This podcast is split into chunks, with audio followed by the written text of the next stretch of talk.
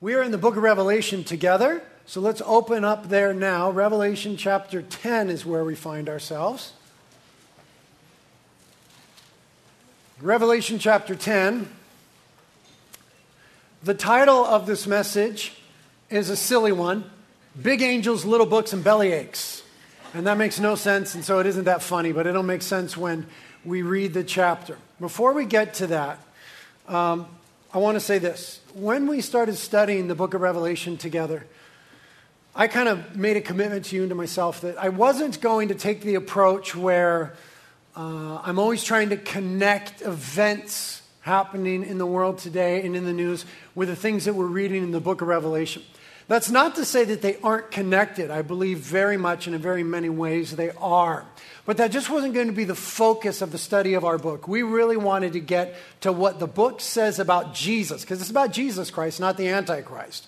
Wanted to get to what it says about Jesus and his coming kingdom and his coming righteousness and judgment and all those things, and kind of keep that big view and that big picture in mind.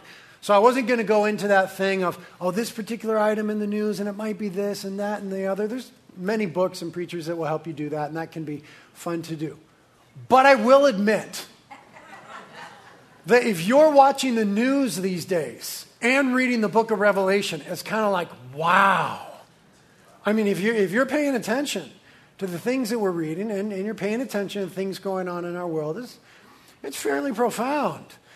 Um, some of those things cannot escape our mention or our attention, namely the recent beheading of 21 Egyptian Christians. Surely you saw this in the news. I mean, you know, the context of the, of the book of Revelation in the original context of the original, original audience is that of Christians being persecuted. And unless we're getting it wrong, and unless we're getting scripture wrong, as we move toward the coming of Christ, there's going to be more and more persecution for Christians in a broader and broader way in the world. It's going to intensify. And we read about in the book of Revelation, we spotlighted before, about Christians being beheaded. And if I was teaching the book of Revelation a couple years ago, I probably would have said, you know, nobody gets beheaded today. That's the way that they executed people back in the first century sometimes. And so this is just figurative for Christians will be losing their lives to persecution. But we turn on the news today, and it's insane of all things. People being beheaded. It's radical. And when 21 of our brothers are executed by the Islamic State in such a way,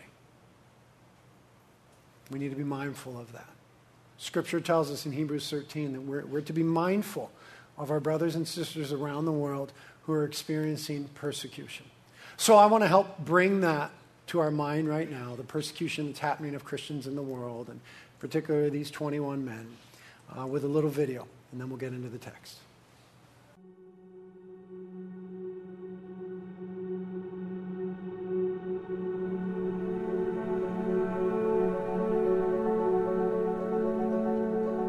A very dangerous time to be a Christian. Torture, beheadings, destruction Here was the highest level of persecution of Christians. A church congregation barricading themselves in from hundreds of riot police Christians are enduring attacks for their faith like Along with the savage before. kidnappings of Christian schoolgirls in Nigeria by Boko Haram and the burning of Christian images of violence dominate headlines. Christians are being warned to have a choice convert to Islam, pay a very steep price, or face death. Chilling new video showing the beheading of 21 Egyptian Christians. Beheadings of 21 Christians. 21 Christian men beheaded by Islamic State. The title of the video is a message signed with blood to the nation of we the have cross. seen the, the sharpest jump in violent uh, attacks against Christians. We need to make the persecuted church an issue of prayer.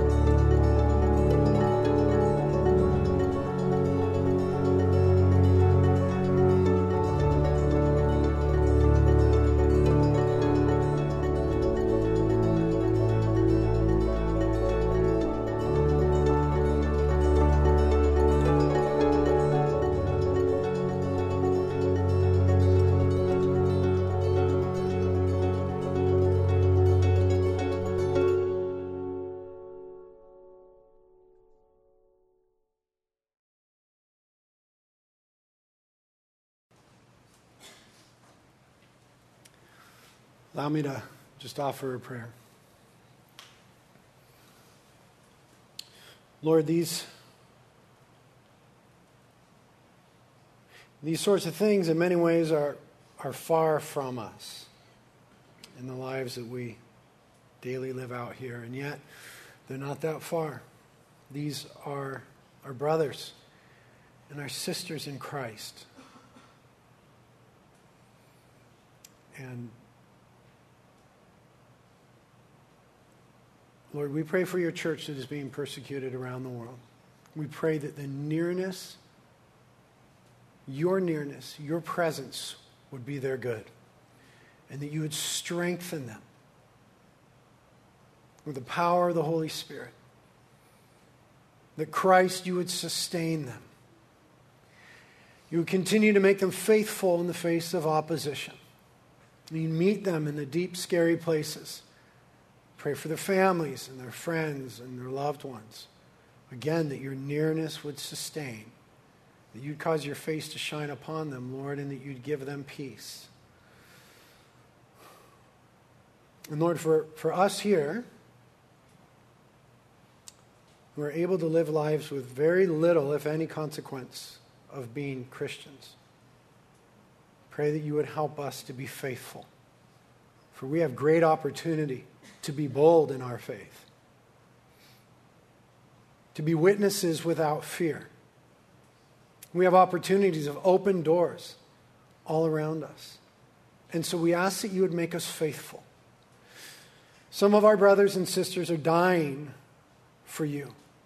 Would you help us to live for you, to live faithfully for the glory of Jesus Christ by the power of the Holy Spirit? We ask it in Jesus' name. Amen. Amen.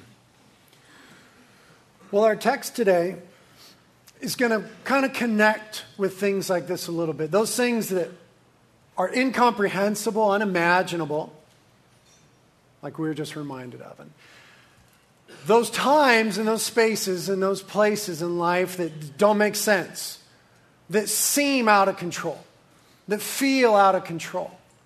Our text touches on that a little bit. So let's read the text and then we'll talk about it. Revelation chapter 10, short chapter. We'll read the whole chapter and cover the whole thing. John is still receiving this vision from God, and it says in Revelation 10, verse 1 And I saw another strong angel coming down out of heaven, clothed with a cloud. And the rainbow was upon his head, and his face was like the sun, and his feet like pillars of fire. And he had in his hand a little book, which was open. And he placed his right foot on the sea and his left on the land. And he cried out with a loud voice as when a lion roars. And when he had cried out, the seven peals of thunder uttered their voices. And when the seven peals of thunder had spoken, I was about to write it down. But I heard a voice from heaven saying, Seal up the things which the seven peals of thunder have spoken, and do not write them. And the angel whom I saw standing on the sea and on the land lifted up his right hand to heaven and swore by him who lives forever and ever, who created heaven and the things in it, and the earth and the things in it, and the sea and the things in it, that there shall be delay no longer. But that in the days of the voice of the seventh angel, when he is about to sound, then the mystery of God is finished, as he preached to his servants, the prophets. And the voice which I heard from heaven, I heard again speaking with me and saying, Go, take the book which is open in the hand of the angel who stands on the sea and on the land. And I went to the angel, telling him to give me the little book. And he said to me, Take it and eat it and it will make your stomach bitter.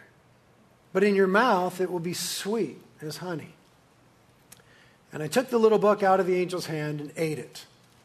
And it was in my mouth sweet as honey. And when I had eaten it, my stomach was made bitter.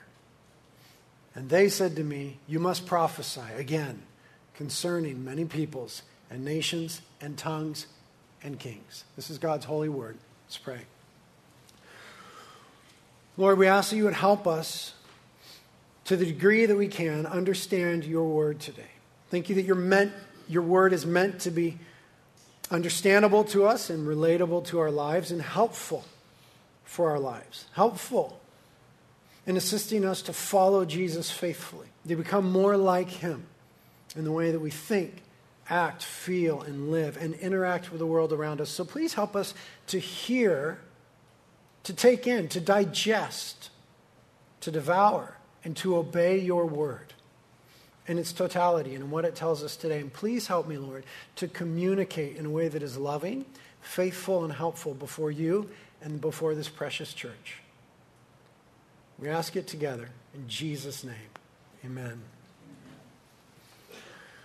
Well, we've come to an interesting point in the book of Revelation. We are almost halfway through. And we're nearing the end, though there's some pretty radical stuff to come, of the portion about God's wrath and judgment being poured out upon the world.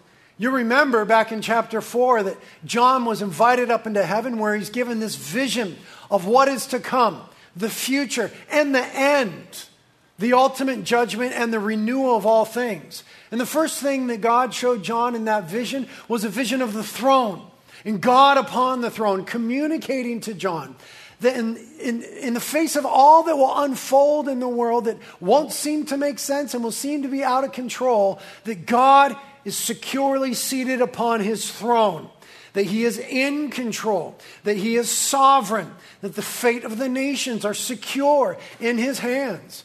And after he saw God upon the throne, he saw Jesus. And Jesus appeared as a lamb that was slain because Jesus was slain for the sins of the world, our sin. But he also was like a lion.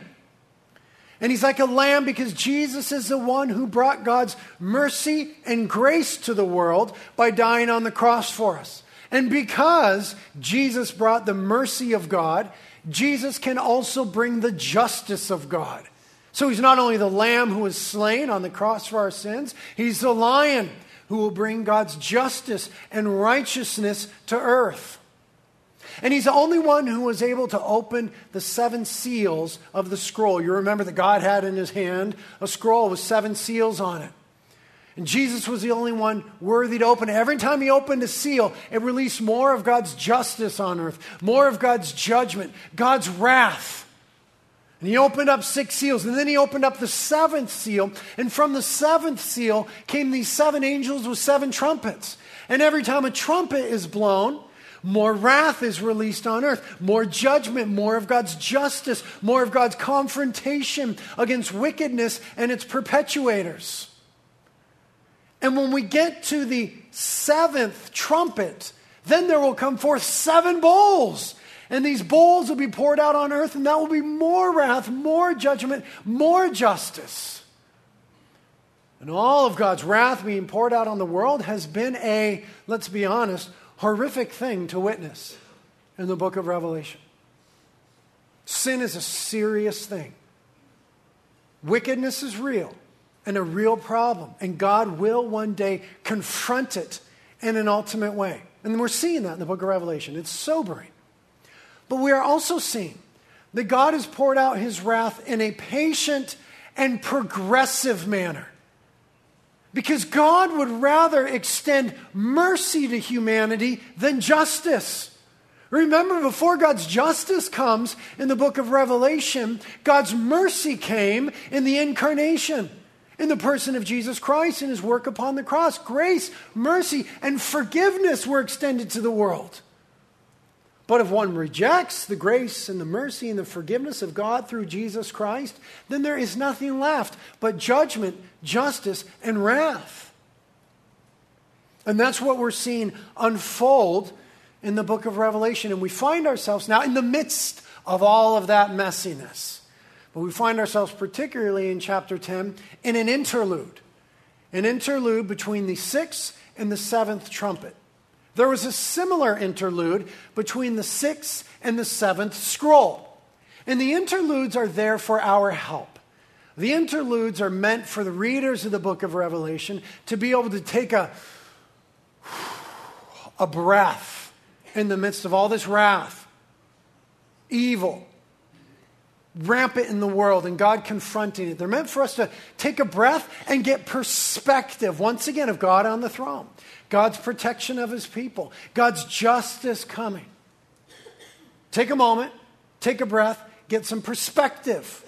It was chapter 7 was the first interlude between the six and the seven seals, where we saw the 144,000 from the 12 tribes of Israel, sealed by God, protected by God. And we saw those who had been martyred for their faith gathered around the throne, covered by God, Him covering them and caring for them. We get that interlude that encourages us okay, whew, this thing seems out of control. The world seems out of control, but God has it in control. And this is another such interlude.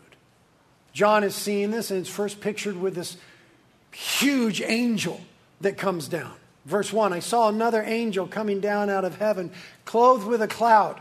And the rainbow was upon his head, and his face was like the sun, and his feet like pillars of fire.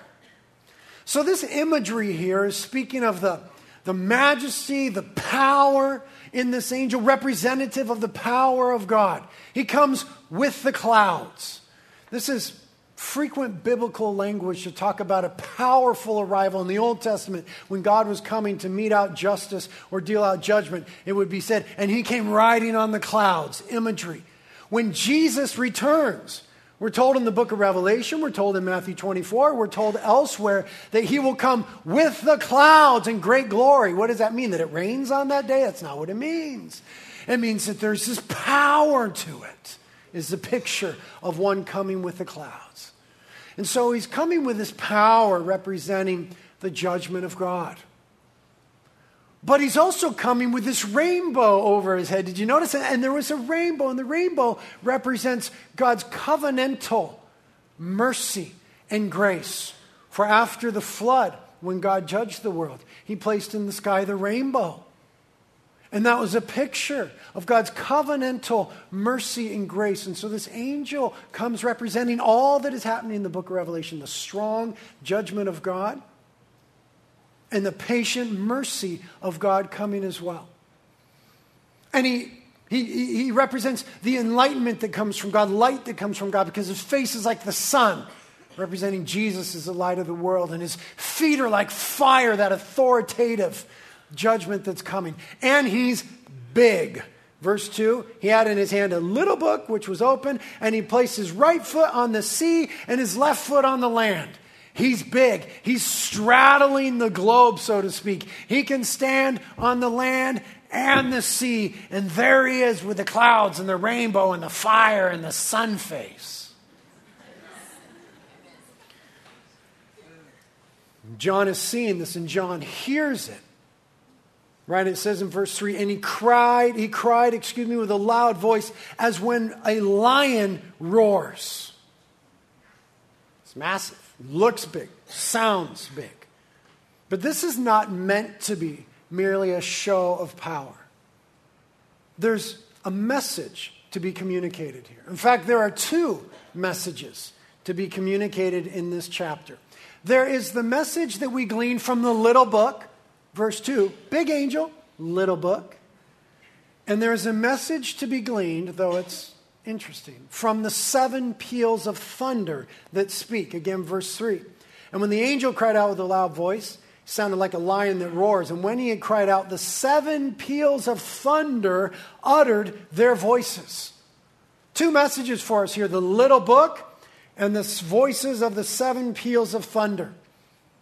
In this chapter, there is both a revelation and a mystery. There is something that is revealed, but there is also something that is concealed.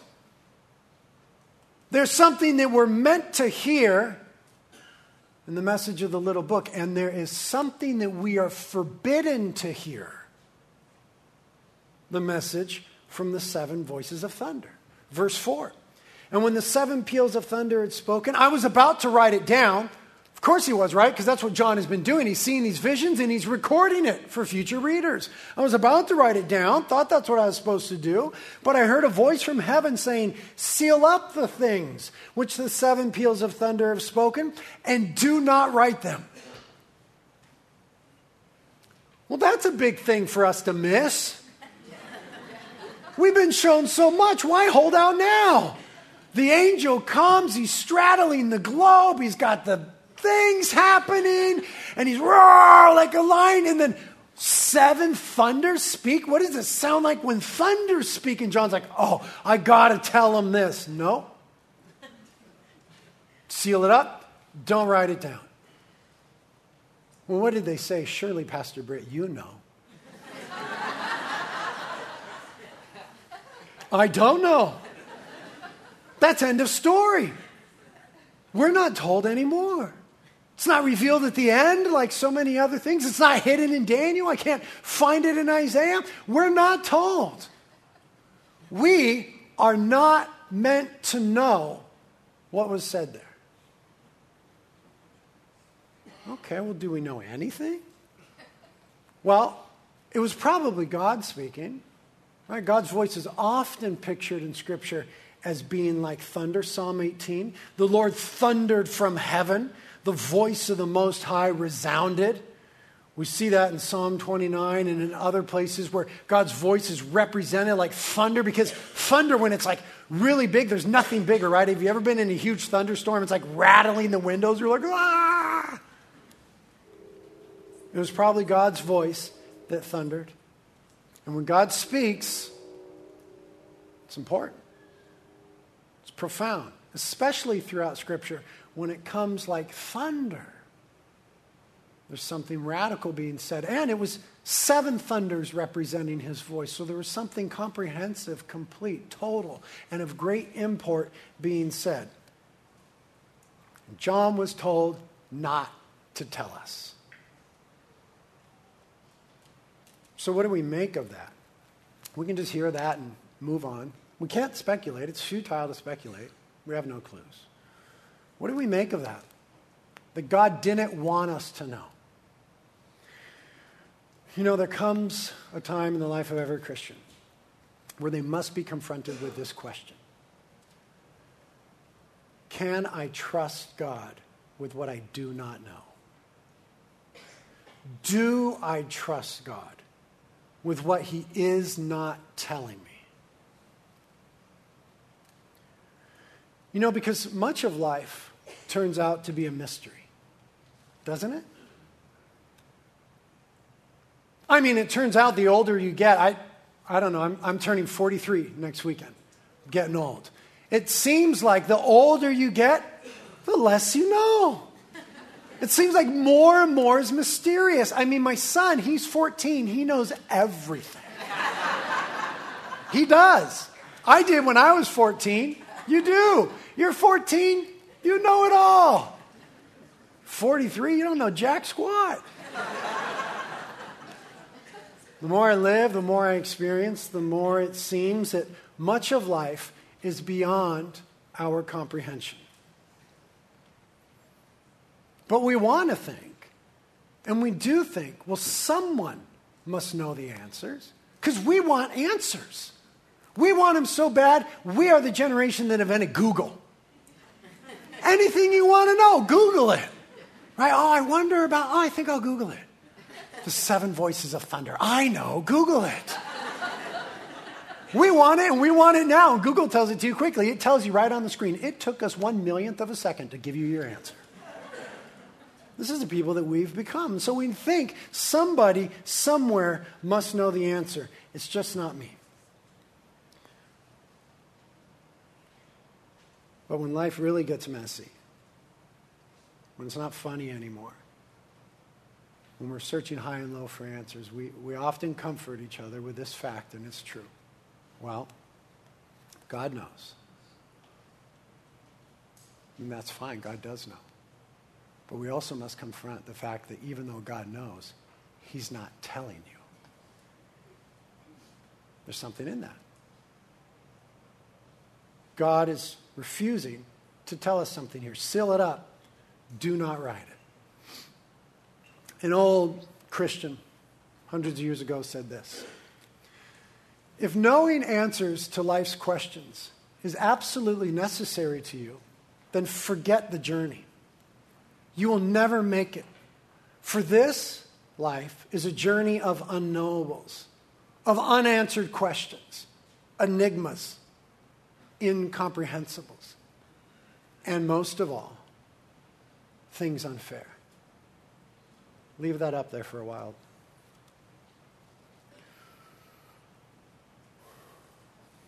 This is a journey of unknowables, unanswered questions, enigmas, incomprehensible. Most of all, things unfair.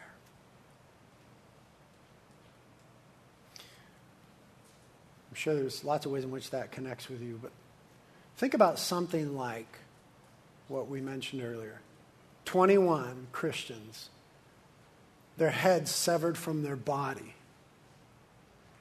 on a beach on the other side of the world.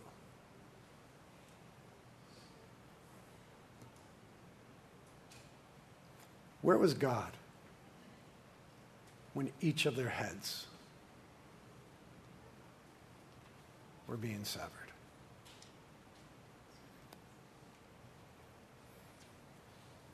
I mean, it's hard to think of something more unjust than that. Incomprehensible. Where was God? You know, the book of Revelation is made up of just such things. We see just these sort of people in the book of Revelation. If you'll turn to chapter 6, you'll remember this. Chapter 6.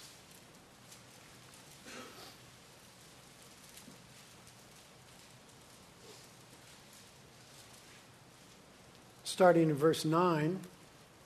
And when he, Jesus, broke the fifth seal, I saw underneath the altar the souls of those who had been slain because of the word of God and because of their te- the testimony which they had maintained. Here we are.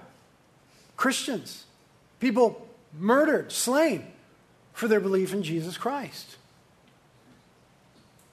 Unjust, incomprehensible. Verse 10. And they cried out with a loud voice, saying, How long, O Lord, holy and true, wilt thou refrain from judging and avenging our blood on those who dwell on the earth? Lord, this is a thing most unfair. This is incomprehensible. This is unknowable. And they, like us, are saying, God, how long? Another way of saying that in our common vernacular is, God, where were you?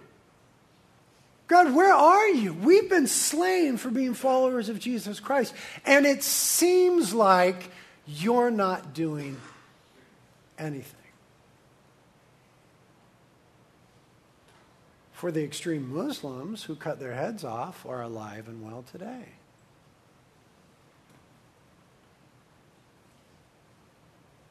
The answer is most unsettling. Verse 11 And there was given to each of them a white robe, and they were told that they should rest for a little while longer. We hate that answer. I want justice now. I want recompense now. I want this to be dealt with now. This is unimaginable. This is unfair. I want this in my life to be resolved now. And the answer that comes from heaven is just relax.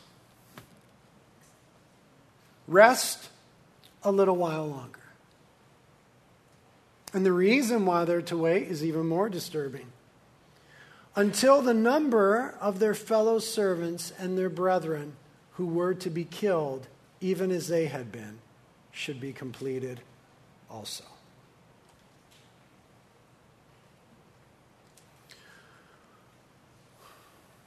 I was talking to a dear friend whom I love very much this week.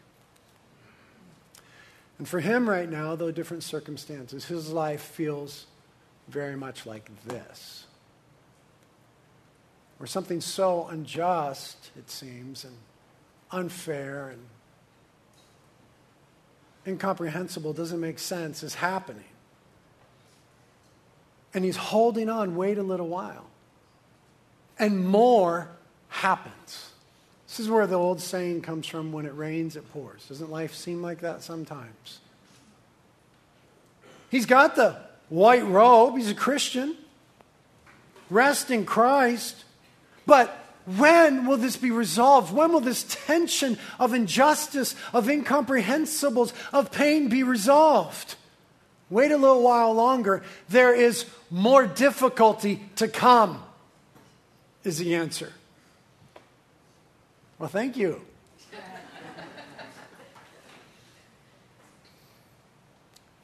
and though it is hard, the book of Revelation helps us tremendously in these moments. Because we do see that the world is perverse and there's much injustice, whether we're watching the news or reading the text. But the text did tell us don't let this fact escape your notice that in just a little while, God's justice is coming. In just a little while. God is using merciful language here to tell us to hold on. You know, when you're driving your family on vacation and you're going to Mammoth, how much longer? Just a little while. From their perspective, it's forever. They feel as though they will never live through the drive. How much longer? Just a little while. You know, the older you get, the faster time goes by. So drive to Mammoth, it's like pff, nothing. I don't even need to stop for the bathroom. when you're a kid, it's like the end of days. Oh my gosh, when? Just a little while. From God's perspective, just a little while. He's compassionate with us. He knows that we are His children, that we're frail, and we're just like dust. And we say, along with the martyrs in this text, how much longer will life be incomprehensible? How much longer will injustice and wickedness seem to go unconfronted and unchecked in our world? Just a little longer. And I know that sometimes it seems like too long. But we must be reminded of the end, for that's how the book of Revelation helps us to stand firm and hold on in difficult days. Turn to Revelation chapter 20. Let's sneak a peek at the end once again.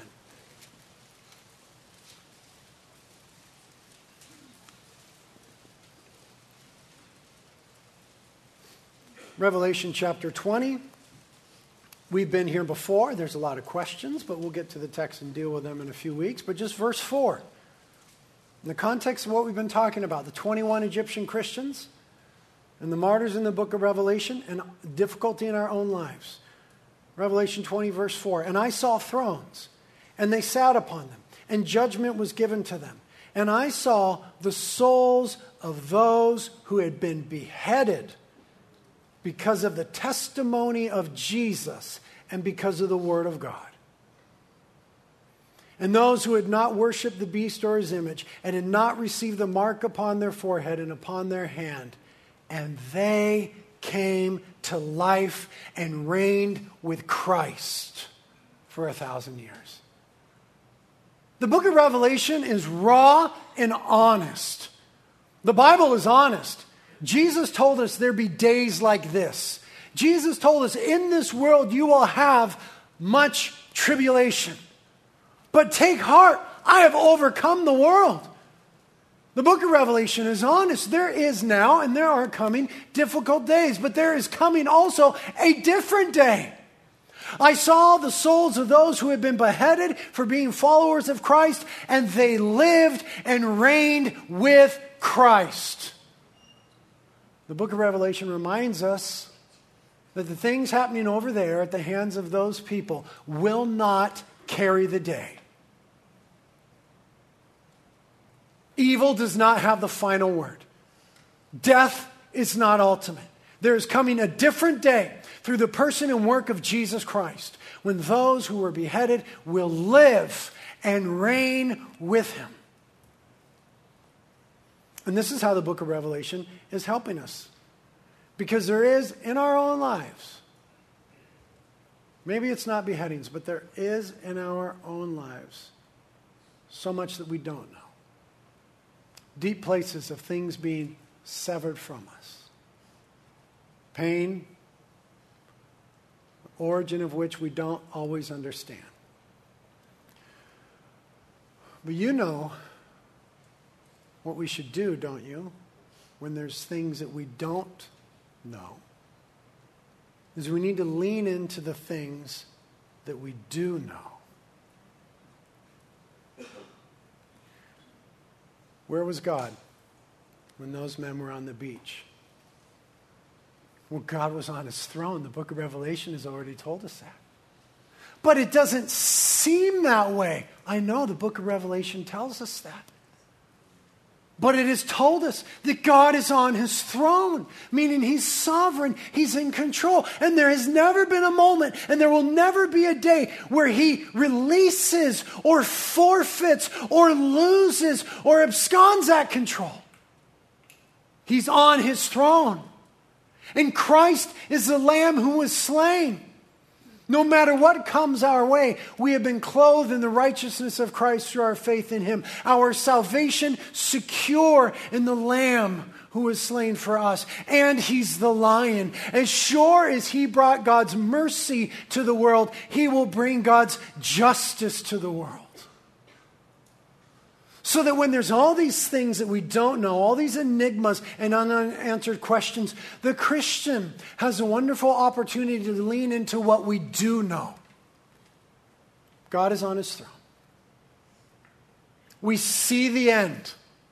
How God brings to all things to a right end. Evil is confronted. Everything that's gone wrong is undone. And Christ is for us. And so, what can ever separate us from the love of God?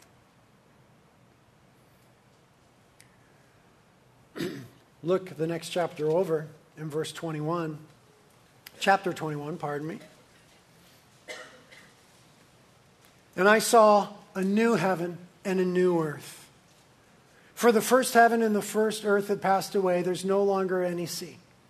And I saw the holy city, New Jerusalem, coming down out of heaven from God, made ready as a bride, adorned for her husband. And I heard a loud voice from the throne saying, Behold, the tabernacle of God is among men, and he shall dwell among them, and they shall be his people, and God himself will be among them.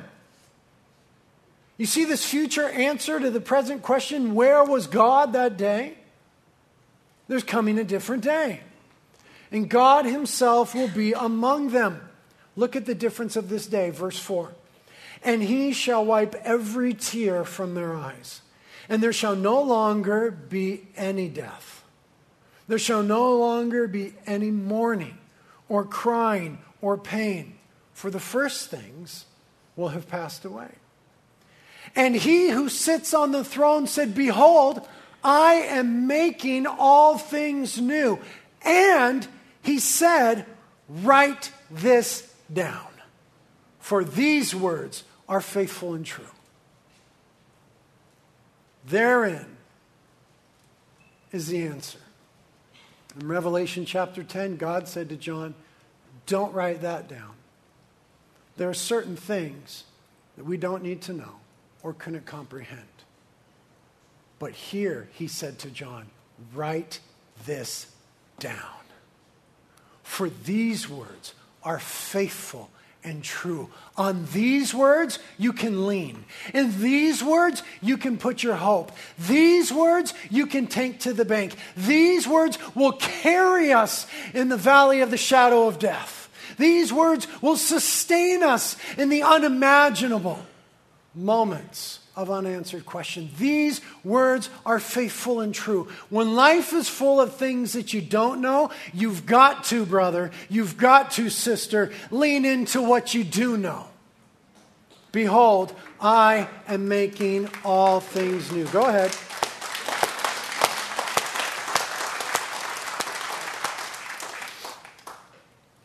And I would just suggest to us that what we do know is enough we must learn to trust God with what we don't know. We can do gymnastics all day long to try to figure out what the seventh thunder said. But we just need to learn to trust God with what we don't know. The diagnosis we don't understand. The death that doesn't make sense. The severing that is unimaginable. We need to learn to trust God with what we don't know because what we do know is enough. This is where the Apostle Paul landed. He said in Romans chapter 8 I consider that the sufferings of this present time are not worthy to be compared with the glory that is to be revealed to us. Hear that, brothers and sisters. I consider that the present sufferings are not worthy to be compared with the glory that is to be revealed to us. Not worthy to be compared. You know what we do when we're comparing things? We're trying to see which one is better. Which one will I accept? Which one has more worth? Which one do I want? Around which one am I going to build my life? Which one forms my identity? Which one is worth investing in? And he says that these present troubles are not even worthy to be compared with the end of the story. So stop comparing. Stop letting the unknowns of the day rule our lives when what we do know is so glorious. This is to trust Christ. This is to be men and women of the book. This is to hold in high esteem God's holy word.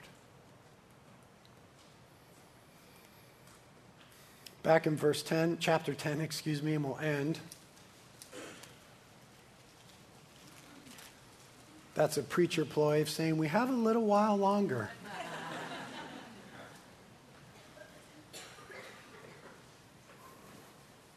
We actually know where God is when all these things unfold, and we know how it ends, that the glory outweighs. This is what we need to know. Verse 5. And the angel whom I saw standing on the sea and on the land lifted up his right hand and swore by him who lives forever and ever, who created heaven and the things in it, and the earth and the things in it, and the sea and the things in it, that there shall be delay no longer but that in the days of the voice of the seventh angel, when he is about to sound, then the mystery of God is finished, as he preached to his servants, the prophets. This is what we need to know that in the book of Revelation, we are in a turning point. There's still a lot of tough stuff to come, but there's a turning point. This is what we need to know. That in our lives, there is great hope in the coming kingdom. Just in the next chapter, we'll get to this, verse, chapter 11, verse 15. And the seventh angel sounded, and there arose loud voices in heaven saying, The kingdom of this world has become the kingdom of our Lord and of his Messiah, the Christ, and he will reign forever and ever. Let that be the final word. There's a turning point in this chapter. There's not going to be delay anymore. It's actually quite a long road. We've still got a lot of chapters to go, and there's a lot of gnarly stuff in the book of Revelation. The drive is only about halfway through. But from the perspective of God, the kingdom of the world has become the kingdom of our Lord and his Messiah, Jesus Christ, and he will reign forever and ever. Therefore, my beloved son, my beloved daughter, rest. Rest in what you know about God and His sovereignty, about Christ and His finished work. We can endure the unknowns, and we can obey what we do know. This is the point of the little book. Last few verses, verse 8. And the voice which I heard from heaven, I heard again speaking with me and saying, Go, take the book, which is open in the hand of the angel who stands on the sea and on the land. And I went to the angel, telling him to give me the little book. And he said to me, Take it and eat it, and it will make your stomach bitter. But in your mouth it will be sweet as honey. And I took the little book out of the angel's hand and I ate it, and it was in my mouth sweet as honey. And when I had eaten it, my stomach was made bitter. Surely the book is representative of God's word in some degree. It's like the scroll in chapter 4. It's the truth about what's going to happen to the world and God's coming justice and judgment. Surely those are the things included there in the book. This is in some way God's word. And he eats it, and it's sweet in his mouth, but it's bitter in his stomach. And there is a bitterness to God's word. What? There is a bitterness to God's word. It was sweet in his mouth because it's evil being confronted, justice coming. We all long for that day. How long, O Lord? We all long for that day. God's coming judgment is sweet in our mouth, but it has profound implications for the world we live in, people we love, people we know. There is a bitterness to God's judgment coming. Because when God's judgment comes, nobody or nothing will be untouched by it. That has profound implications for our lives and for people that we know. It was, oh, yes, God's justice coming. Amen. Sweet like honey. But wow, the heaviness of the reality of that. And you know, God's word is just this way in our lives.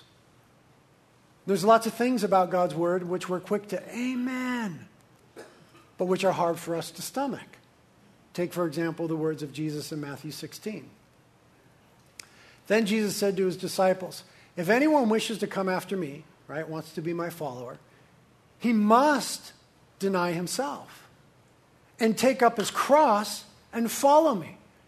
For whoever wishes to save his life will lose it, but whoever loses his life for my sake will save, will find it. For what will it profit a man if he gains the whole world and forfeits his soul? Or what will a man give in exchange for his soul? Now, if you're a Christian, you read that and you say, oh, yes and amen. The sweetness of the call of Christ. If you're honest, you find some real difficult things to stomach in that passage. Because it's all yes and amen in the sweetness of God's word until we're called to deny ourselves, until it's something that you feel entitled to until it's a position or reputation that you think ought to be yours, until it's you and your spouse engaged in head to head combat and who's going to back down, until it's something that you've decided you must have to carry on. And the call of following Christ, obeying, is to deny yourself. That's where the bitterness comes in. You see, what we want to do is we want to stay in the sweet places of honey. We want to just say, oh, yes and amen to the Word of God. But we are called to ingest God's Word. We're called to assimilate and obey. God's Word is meant to dwell richly in us, Colossians 3.17.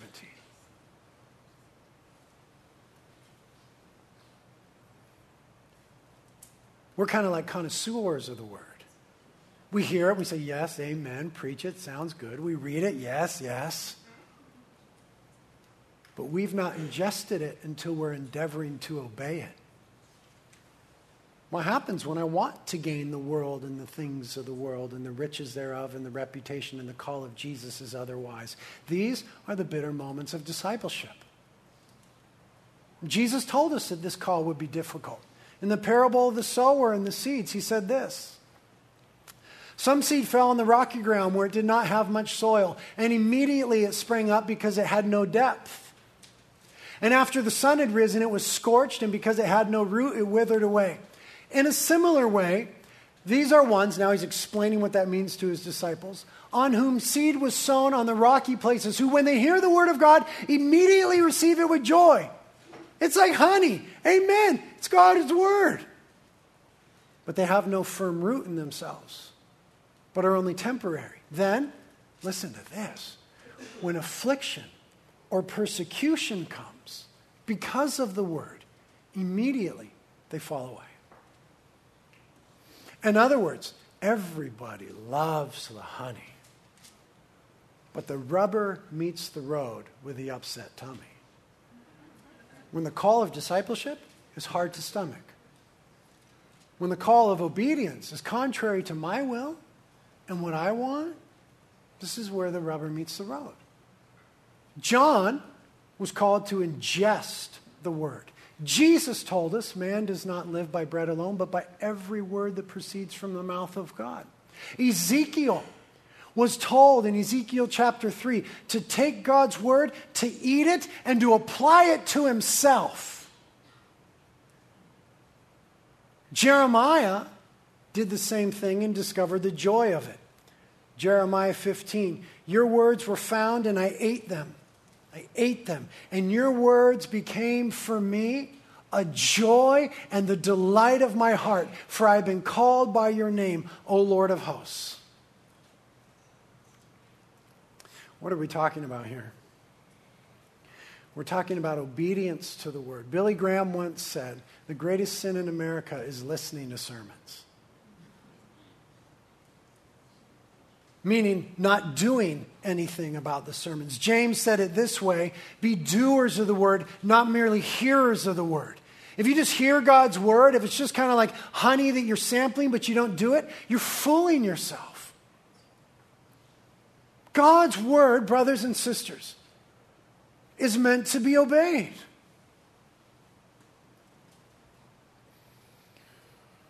And there's enough in there of what we do know and what we're called to to satisfy what we don't know and what we don't understand. Therefore, I have been compelled to say this week that I ought to obey, Jesus without question. I ought to devour, and ingest the word. And I'll tell you what, guys, it's been hard for me. I read the Bible every day. I wake up at 4 a.m., read the scriptures. I spend hours studying it during the week to preach it and for other things for my own edification. And it's always like honey in my mouth, but I very seldom want the upset stomach. I very seldom want the bitterness. There are things that are hard for me to stomach because of my own self will and sin. So I've confronted myself this week with three questions. Number one, is there some sort of sin that I need to forsake? Maybe you might ask yourself the same question. Man, this was, this was tough for me this week. In light of God's word and the call to obedience that I think is here in the text, is there some sin that I need to forsake? I thought long and hard on that. And I'm not going to tell you what mine was. and I'm not asking you to tell me about yours, but I'm asking you to ask yourself this question with the help of the Holy Spirit. Are you merely a connoisseur of God's word and you hear it and you swish it around and it's sweet, but you're not willing to stomach it? Or is there some sin that needs to be forsaken? The other question with which I confronted myself this week is Is there something that needs to be forgotten? A grievance against me, perhaps. Is there something that needs to be forgotten? I am astounded and disappointed at my tenacity in holding on to wrongs done against me. When through Jesus, my sins have been removed as far as the east is from the west, buried in the deepest sea, and God chooses to remember them no more. But I can't forgive it from five years ago. Not willing to stomach that deep call on the disciple of Christ. So I've had to ask myself, had to confront these things. Is there something I need to forsake? Is there something I need to forget in obeying the word? And the final question, the last way that I will burden you this morning is this one Is there someone who needs forgiveness? In other words, is there a place where I ought to be telling the gospel that I'm not? Because if this is true, if this is true, then there's a real sweetness to God's confrontation of evil. But if this is true, then there's a real bitterness to God's confrontation of evil because it will affect people whom I know and love.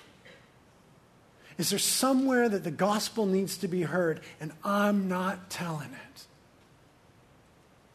So this week I journaled names. For me, it was people that I grew up surfing with and surf with today and see at Rincon every single day. I just started praying and writing for their salvation. That God would open their eyes to the truth of the gospel of Jesus Christ. That God would give me the bravery and the boldness to communicate to the gospel, communicate the gospel to them. It's easy for me to stand on a stage and do it. There's very few consequences. It's much harder one on one. I've been asking God for bravery for boldness, for the power of the Holy Spirit. Because if this is true, if judgment is coming and sin isn't a joke and God is going to deal with it and there's going to be wrath, then there are people that I care about that need to know. In fact, there are people around the world who have never heard the name of Jesus. Never heard the name of Jesus. Surely some of us are called to go there. There are a few thousand people groups who have no witness of Jesus Christ amongst them whatsoever. Totally unengaged. Surely Going somewhere where the gospel is not is a worthy way to spend your life. And everyone says, Yes and amen. That's like sweet honey, but that's bitter, isn't it? The call on me to leave this life and the comforts here and the safety here, to go to places where they behead Christians, places beyond there where there are no Christians. Things like that are the bitterness of God's word. But the end game tells me it's worth it. He shall be among his people, and he shall wipe away every tear.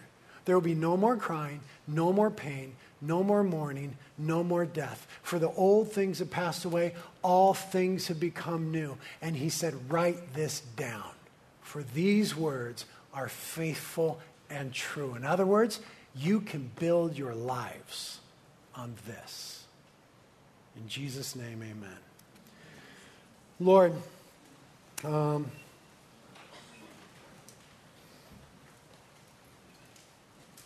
I always feel weird after a sermon like this, Lord, because I know it's kind of heavy handed and I'm usually easier on my own sin than I am on other people's. I too easily excuse my own laziness with the gospel and call other people to not be that way. And so we just pray together for honesty and humility before the Holy Spirit and one another. That you would talk to us about sin that needs to be forsaken and things that need to be forgotten, but that you wouldn't just let us live in that place. You would also call us beyond ourselves in our inner drama to the world around us that desperately needs the good news of Jesus Christ. Maybe even right now, you would call people in our midst to just speak to the person in the cubicle next to them. Maybe tomorrow, maybe Monday. Just start talking about Jesus. Maybe it's our schoolmates. Maybe it's our family. That's where it's hardest. Maybe it's the people that we recreate with. Maybe it's people really far away in really gnarly places that have never heard the name of Jesus. We want our lives to count for your gospel, for surely, Christ, you are coming again to establish your kingdom. But grace and mercy are already here in the gospel. Help us to be faithful with it. We ask it together in Jesus'